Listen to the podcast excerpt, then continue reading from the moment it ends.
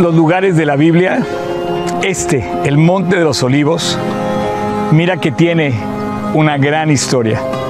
En la Biblia, todos los lugares que se mencionan en la Biblia tienen presente, pasado y futuro. Pero este sí que lo tiene. Aquí el Mesías se fue. Aquí el Mesías prometió regresar. El Monte de los Olivos está ubicado más o menos a 820 metros de altura sobre el Monte de Moriah que está enfrente a unos 740 metros. Esos dos montes platican siempre y siempre van juntos, van de la mano, el Monte de los Olivos y el Monte Moriah o el Monte de Sión.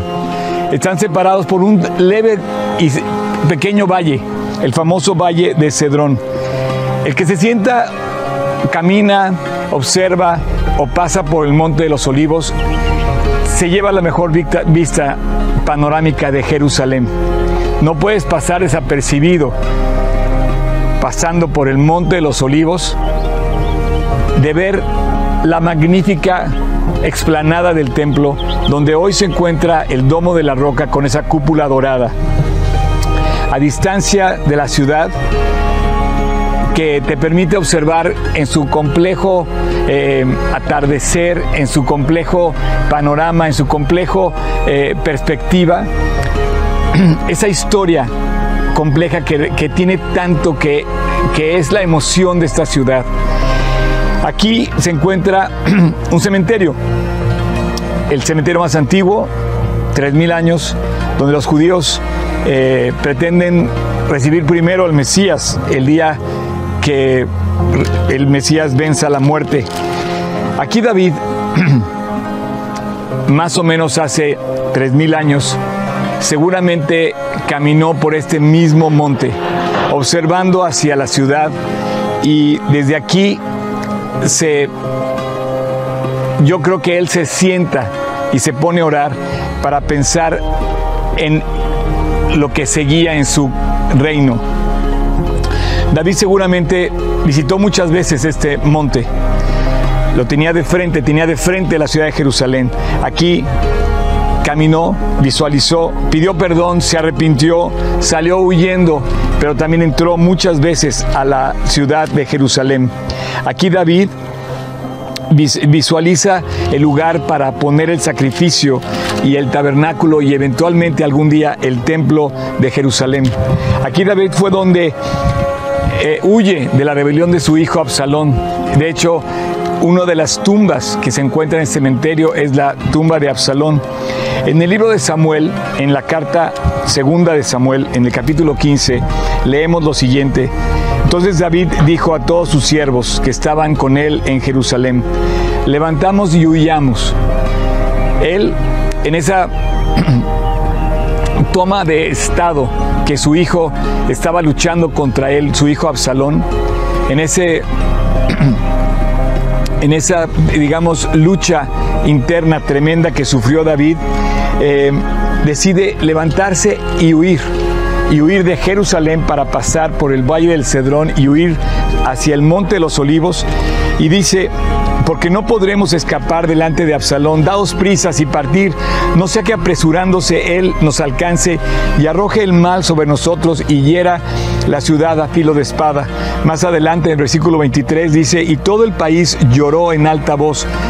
En este lugar David cruzó también llorando en esta huida que hacía de Absalón. Y pasó luego toda la gente el torrente del Cedrón. Este es el torrente del Cedrón. Asimismo pasó el rey y todo el pueblo pasó hacia el camino hacia el desierto que subía por el monte de los olivos y se dirigía hacia el desierto. He aquí también iba Sadoc y con él todos los levitas que llevaban el arca del pacto de Dios y asentaron en el arca del pacto de Dios y subió a Abiatar después que después que todo el pueblo hubo acabado de salir de la ciudad. Pero dijo el rey a Sadoc, vuelve el arca a la ciudad. Si yo hallare gracia delante de Dios, él hará que vuelva y me dejará verla de nuevo y el tabernáculo. Y si dijere, Dios, no me complazco en ti, aquí estoy ahora, de mí que haga lo que bien le parezca. Así que David, dice el versículo 30, subió la cuesta de los olivos, esta misma cuesta, y la subió llorando, llevando la cabeza cubierta y los pies descalzos. También todo el pueblo que tenía consigo cubrió cada uno su cabeza e iban llorando mientras subían. David huye de Absalón, pasa por el torrente del Cedrón y en su ida seguramente este lamento que tenía, este, este lloro que tenía, le permite escribir el Salmo 3. Y yo estoy seguro que también el Salmo 23, cuando dice, aunque ande en valle de sombra de muerte, seguramente ese es el valle al que se refiere el Salmo 23. En el, en el Salmo 3, que es la oración, así está titulada, de confianza en Dios, que es un salmo de David, cuando él huía justamente de Absalón, él escribe, Oh Dios, cuántos se han multiplicado mis adversarios. Muchos son los que se levantan contra mí, muchos son los que dicen de mí, no hay para él salvación. Mas tú, Dios, eres escudo alrededor de mí, mi gloria, el que levanta mi cabeza. Con mi voz clamé a Dios y él me respondió desde su monte santo. Detrás de mí está ese monte santo al que se refiere David en este salmo y seguramente iba huyendo diciendo, algún día regresaré, algún día estaré aquí de nuevo, justo recibiendo la bendición de Dios de traerme de nuevo a este lugar. Yo me acosté y dormí.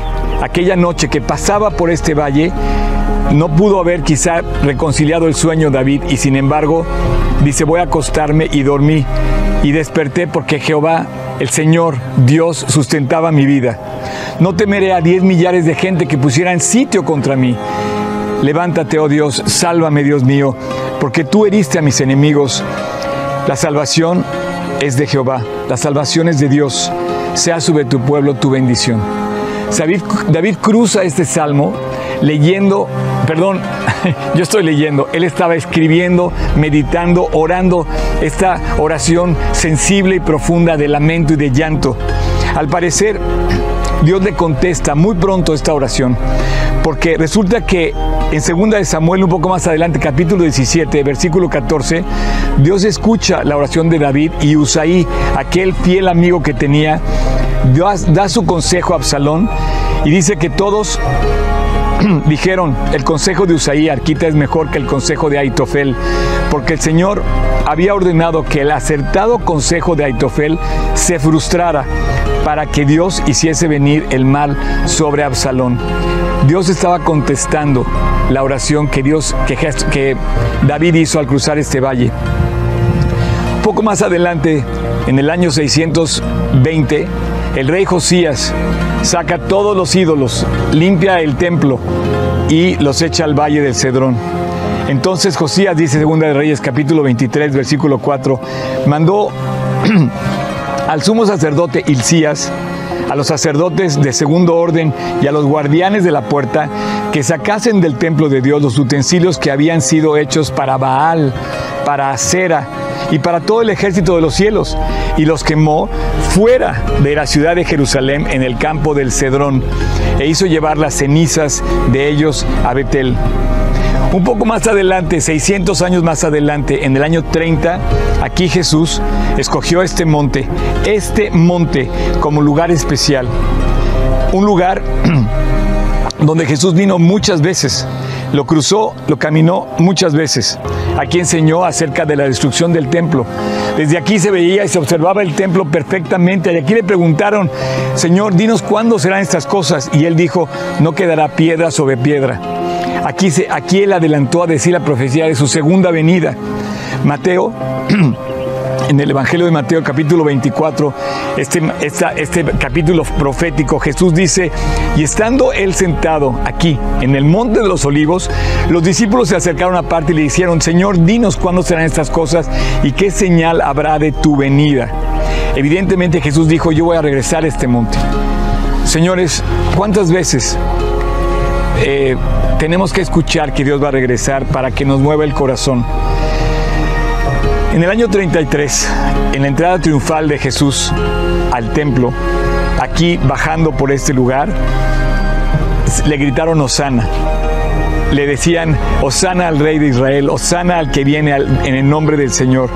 Aconteció que llegando cerca de Betfagé y de Betania, al monte que se llama de los olivos, envió dos de sus discípulos y les dijo, id a la aldea de enfrente y al entrar hallaréis un pollino atado en el cual ningún hombre ha montado jamás. Desatadlo y traedlo. Y si alguien os preguntara, ¿por qué lo desatáis? Le responderéis diciendo así, porque el Señor lo necesita. Fueron pues los discípulos que habían sido enviados y hallaron como les dijo. Y cuando desataban al pollino, sus dueños le dijeron, ¿por qué desatáis al pollino? Ellos le dijeron, porque el Señor lo necesita. Y lo trajeron a Jesús. Y habiendo echado sus mantos sobre el pollino, subió Jesús encima. Y a su paso traían sus mantos y lo tendían por el camino. Y cuando llegaron a la bajada, cerca de la bajada, perdón, y cuando llegaban ya cerca de la bajada del monte de los olivos, toda la multitud de los, y los discípulos, gozándose, comenzaron a alabar a Dios a grandes voces por todas las maravillas que habían visto. Y decían, bendito el que viene en el nombre del Señor. Paz en el cielo y gloria en las alturas acababa de resucitar a Lázaro. Era evidente que sus muestras milagrosas de su poder, su palabra de amor, su mensaje de salvación y su invitación a buscar el perdón de los pecados, había recorrido toda la región y cada vez era un hombre con más fama. Y bueno, él desciende del monte los olivos en la famosa entrada triunfal a Jerusalén y En este monte también Él llora. En este monte Él eh, se lamenta sobre Jerusalén. Sentado viendo lo que ustedes están viendo detrás de mí, Él llora la famosa oración que dice Jerusalén, Jerusalén, ¿cuántas veces te llamé y quise llamar a tus hijos, como la juntar a tus hijos como la gallina junta sus polluelos y no quisiste? Aquí hay presente, hay pasado y seguramente hay futuro. Tú y yo tenemos ese mismo presente, pasado y futuro. Nuestro futuro está en las manos de Dios. ¿En dónde está tu futuro ahorita? ¿En tus manos o en las de Dios? Un día Él va a regresar y va a poner su pie en este mismo monte.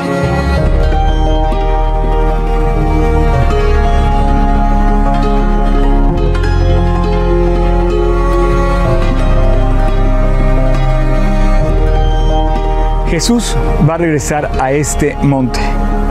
La pregunta para ti y para mí es, ¿qué nos va a encontrar haciendo? ¿Cómo te va a encontrar a ti? ¿Cómo va a encontrar a mí?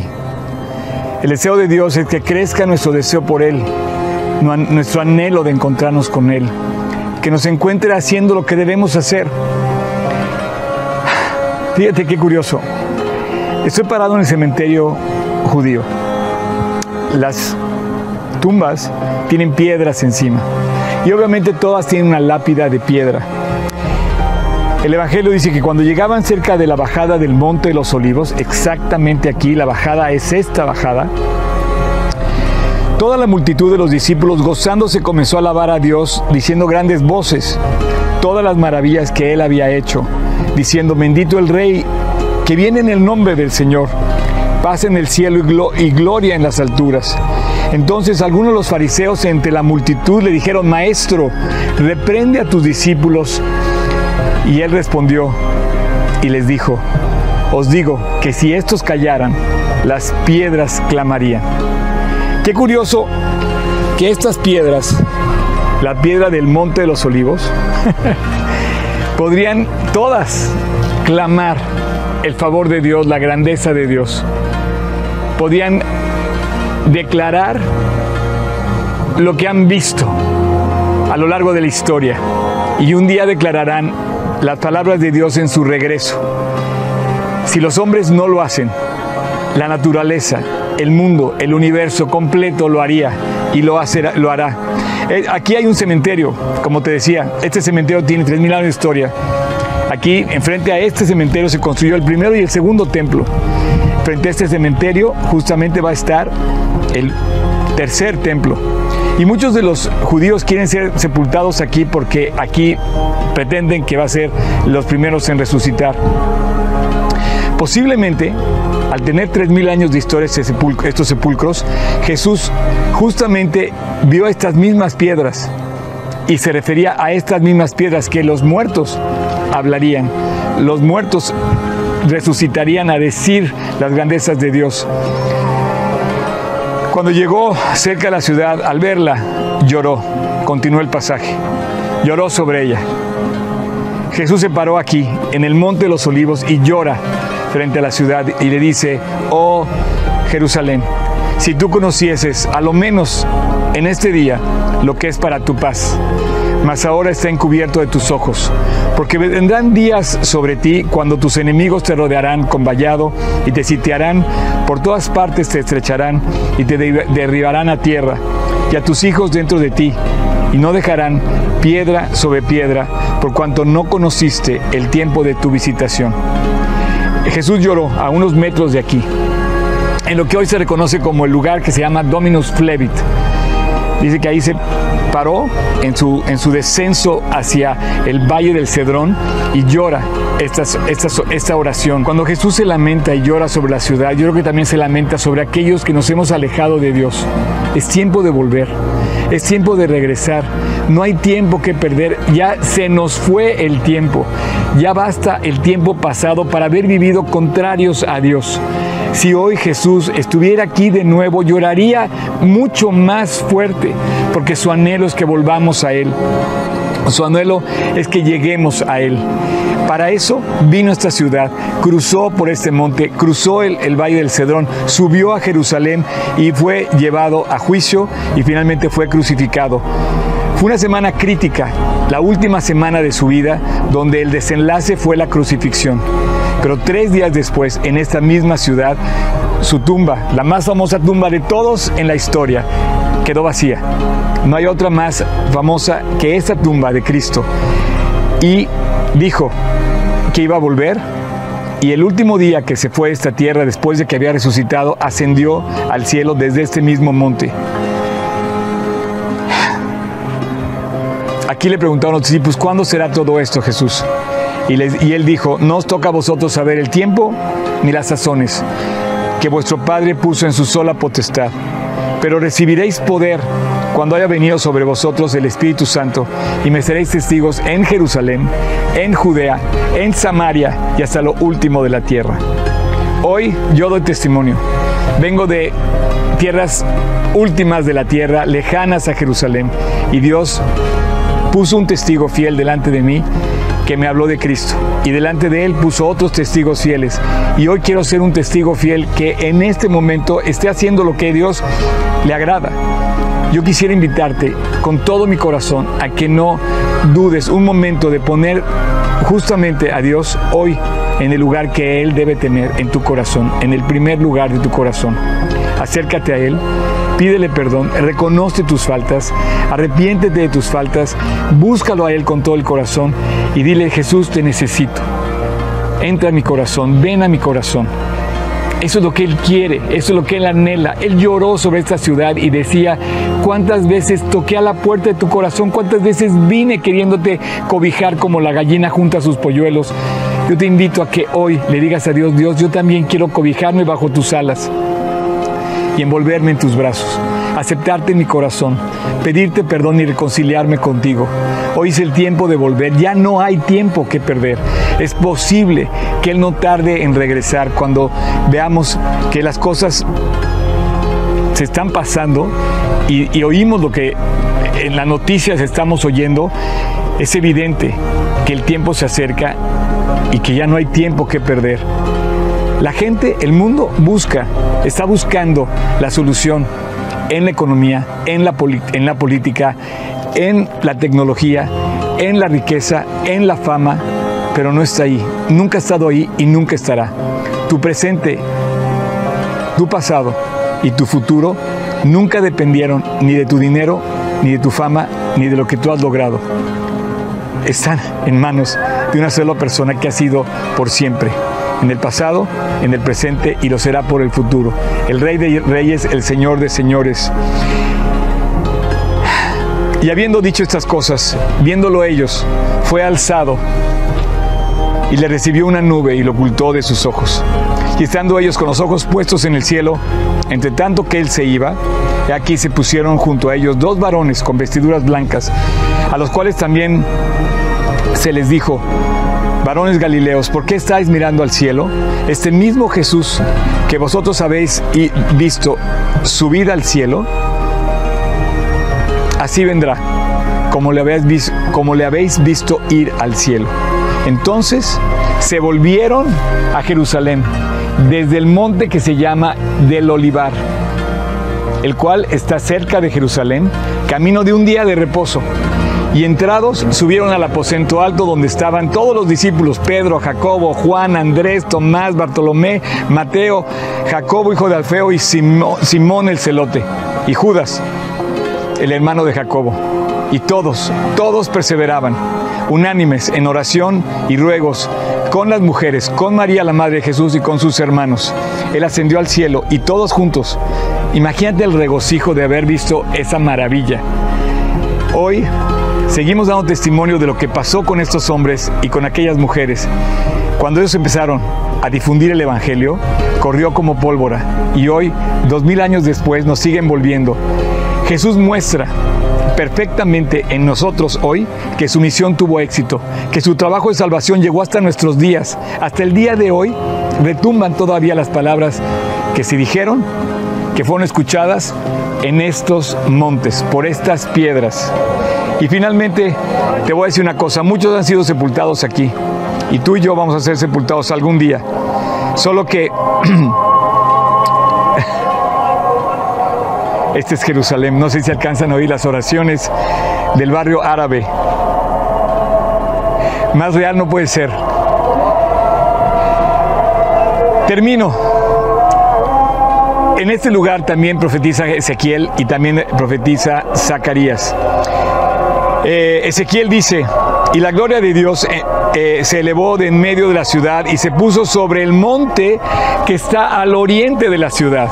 La gloria de Dios se presentó en Jerusalén y se puso sobre el monte de los olivos. Zacarías anuncia que Jesús volverá y podrá volverá a poner sus pies sobre este monte. Zacarías dice, después saldrá el Señor, peleará con aquellas naciones como peleó en el día de la batalla y se afirmarán sus pies en aquel día sobre el monte de los olivos, sobre el monte que está frente a Jerusalén al oriente, y el monte de los olivos se partirá en medio hacia el oriente y la otra mitad hacia el occidente, haciendo un valle muy grande, y se apartará del norte una mitad y hacia el sur otra mitad. Quiero decirte que ese valle, este valle que está detrás de mí, que separa estos dos montes, es el valle del Cedrón. Ha caminado uno con el otro y en medio de este valle entre uno, entre estos dos montes está este valle y de este punto del valle se hace gradualmente más profundo y se desciende todo, digamos, el arroyo de la lluvia y llega hasta el mar muerto. De 800 metros de altura llega a 400 metros bajo el nivel del mar. Así dice que Dios echará a lo profundo del mar todas nuestras iniquidades. De aquí que es la joya de la corona, Jerusalén, la gran ciudad de Dios, por el valle del Cedrón, simbólicamente la lluvia llega hasta el mar profundo, el mar muerto, donde Dios echará todas nuestras iniquidades. Termino diciéndote algo precioso. Cuando tú ves los valles que están montados aquí, el valle del Cedrón, que se encuentra después con el valle del Tirofión y luego con el valle del Inom, si tú lo ves desde arriba, si tú lo ves, si tú ves una vista aérea, forman una especie de, no es para nosotros una especie de W. En el idioma hebreo es una letra Shin. Y esa letra Shin es la letra que significa el Shaddai. Y esto es Dios. En este monte Dios dejó una huella, un sello, y dijo, aquí estará mi nombre para siempre. Pareciera que los montes, las piedras, los cielos y la tierra cuentan la gloria de Dios en sus mismos valles y en sus mismas montañas. Oh, qué, qué puedo decir si estos montes no cuentan la gloria de Dios. Aquí está escrito lo que pasó y lo que pasará. In situ, en el lugar en donde Dios lo dijo para nosotros, para ti y para mí, para que todo aquel que en Él cree no se pierda, mas tenga vida eterna. Ven a Jesús, vuelve a Jesús.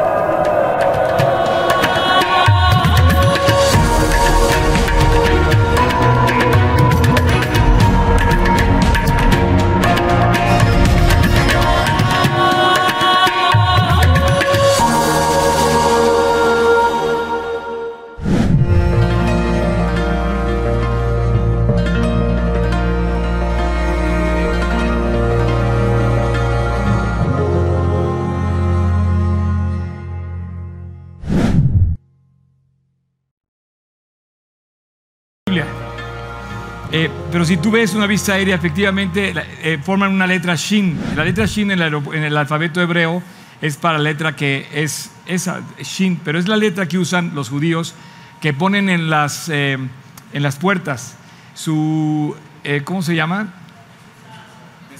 El mesusá. En cada, en cada dintel de las puertas tú vas a encontrar una, una pequeña porción de la escritura y si tú te fijas, pone la letra Shin que recuerda y simboliza a Dios. Dios dejó estampado, grabado entre los montes de Jerusalén su nombre, como lo dice la Biblia. Dejó grabado para siempre su nombre en Jerusalén. Pero no lo puede grabar en tu corazón si tú no le das chance.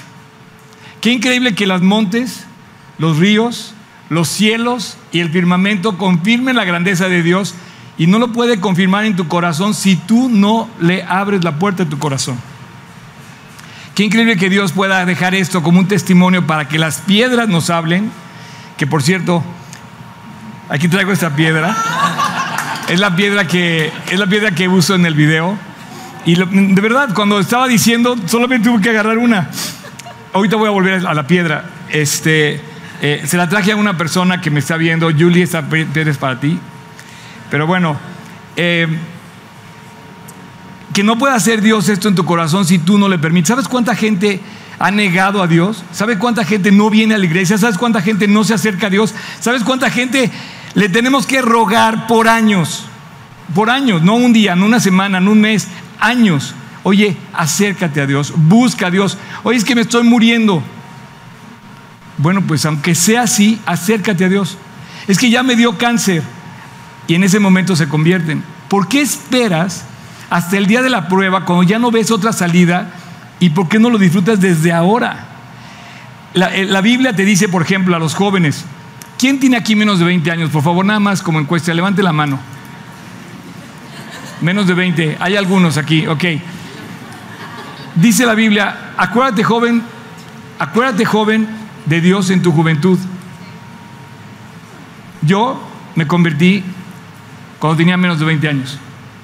Yo soy ese joven que se convirtió y que se acordó de Dios en su juventud. Y estoy 42 años después y no quepo de gratitud. Si tú, si yo te pudiera describir, y mira que ahí tengo un testigo ocular de los hechos durante las primeras casi cuatro semanas y las segundas dos semanas tuve 40 testigos de los hechos, de cómo Dios nos recibió, cómo Dios nos trató, cómo Dios hizo de verdad puertas y puertas abiertas en Israel para poder hacer lo que, no sé, me siento como el CEO de una, de una película, de, de una compañía y se ha atendido como el mejor de ahí, ¿no? Y yo digo, ¿cómo? O sea, no me lo merezco, ¿no? Pero, ¿cuánto, quiero volver al punto, ¿cuánto te tiene que pasar para que te acerques a Dios? Mira, aquí he visto muchos jóvenes tomar decisiones y entregarse la vida a Dios y su sonrisa nunca se les cambia. Cuando yo tenía 18 años, antes de convertirme, yo era el joven más amargado que podías conocer. No tenía amigos, no quería hablar con nadie. Si tú me hacías algo, no te volví a hablar. En mi vida te volví a hablar. Y este, y de verdad yo vivía amargado. A los 18 años ya estaba amargado, ya estaba condenado a mi propia amargura, la que traía yo en mi corazón. Y un día Dios me habla de que, y me dice que me ama y dije, esto es lo que estoy buscando. Tenía yo 18 años. Y te estoy contando la historia 42 años después y te digo una cosa, Dios está llamando a la puerta de tu corazón. No voy a cansar hasta el último día que yo viva de, de repetírtelo. Así que si hay alguien aquí que no tenga a Cristo en su corazón, que no tenga la seguridad de tener a Cristo en su corazón, si hay alguien aquí que no tenga esa decisión de, haberle, de, pedirle a Dios perdón, de pedirle a Dios perdón en su corazón y reconciliarse con Él, ¿qué más esperas? ¿Qué, más, qué más quieres que pase en tu vida? Me gustaría cerrar esta, eh, y hacer unos comentarios después, pero me gustaría cerrar ahorita esta, esta plática sobre el Monte de los Olivos con ese detalle. O sea, Dios dejó su nombre ahí para siempre. Yo te digo, ¿Ya le diste a Dios chance de que lo deje en tu vida para siempre? Yo hace 42 años le dije, Dios, te necesito.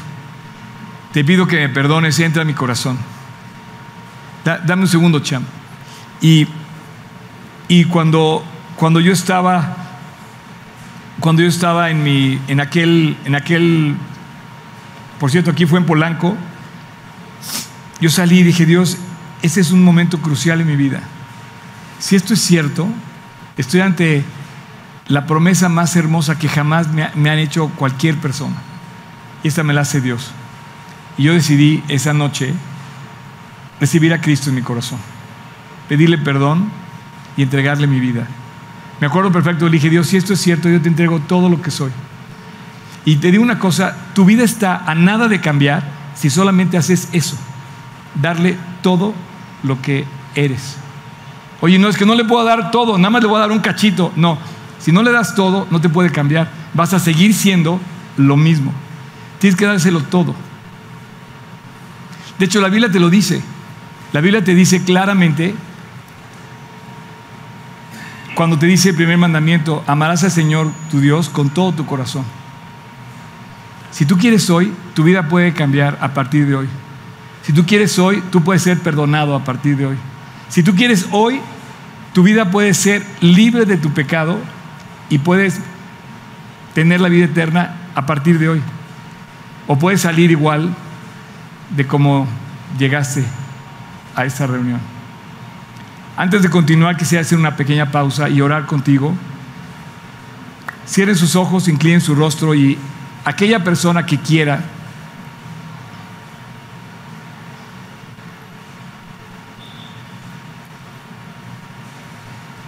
Deja que Dios deje grabado su nombre en tu corazón. Dile Dios, quiero que tú pongas tu sello en mi vida. Quiero que tú marques mi vida para siempre. Quiero ser tuyo y que tú seas mío. Y a partir de hoy, Dios, te invito a mi corazón. Quédate en el centro de mi vida. Toma todo lo que soy te lo entrego. Te pido que me perdones, que me limpies, que me cambies, que me laves y hazme ser un hijo tuyo, adoptado, aceptado, que a partir de hoy camine contigo en mi corazón. No me lo merezco, Dios. No creo que sea tan fácil, pero tú lo hiciste posible en la cruz del Calvario. Señor, entra a mi corazón. Hoy te recibo como mi Señor y como mi Salvador. Quédate en mí para siempre. El día de hoy, sella mi corazón con tu nombre, Jesús. Te lo pido en tu nombre. Amén. Muchas gracias por acompañarnos en esta transmisión. A nombre de todo el equipo de G36 Polanco, esperamos sinceramente que haya sido de aliento.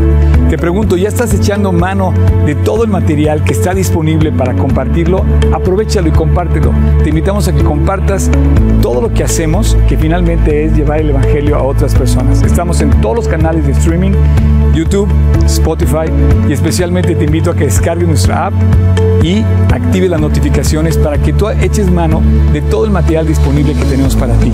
Y muchas gracias por tus oraciones, tus aportaciones y tu servicio. Finalmente, servicio estamos todos invitados a llevar la palabra de Dios a los que están cerca de nosotros, pero lejos de Dios. Así es que hay que hacerlo y si esto te sirve, aprovechalo, úsalo. Puedes descargar todo el material también en gt16polanco.org.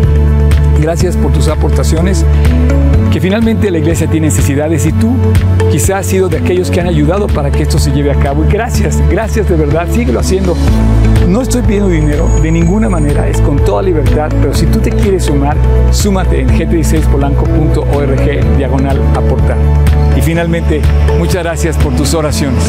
La iglesia debe ser casa de oración y Dios nos invita a ser casa de oración. Así es que no dejes de orar para que Dios nos guarde limpios, fieles y asidos a la palabra de Dios. Súmate orando, aportando, sirviendo y nos vemos hasta la próxima. Dios te bendiga.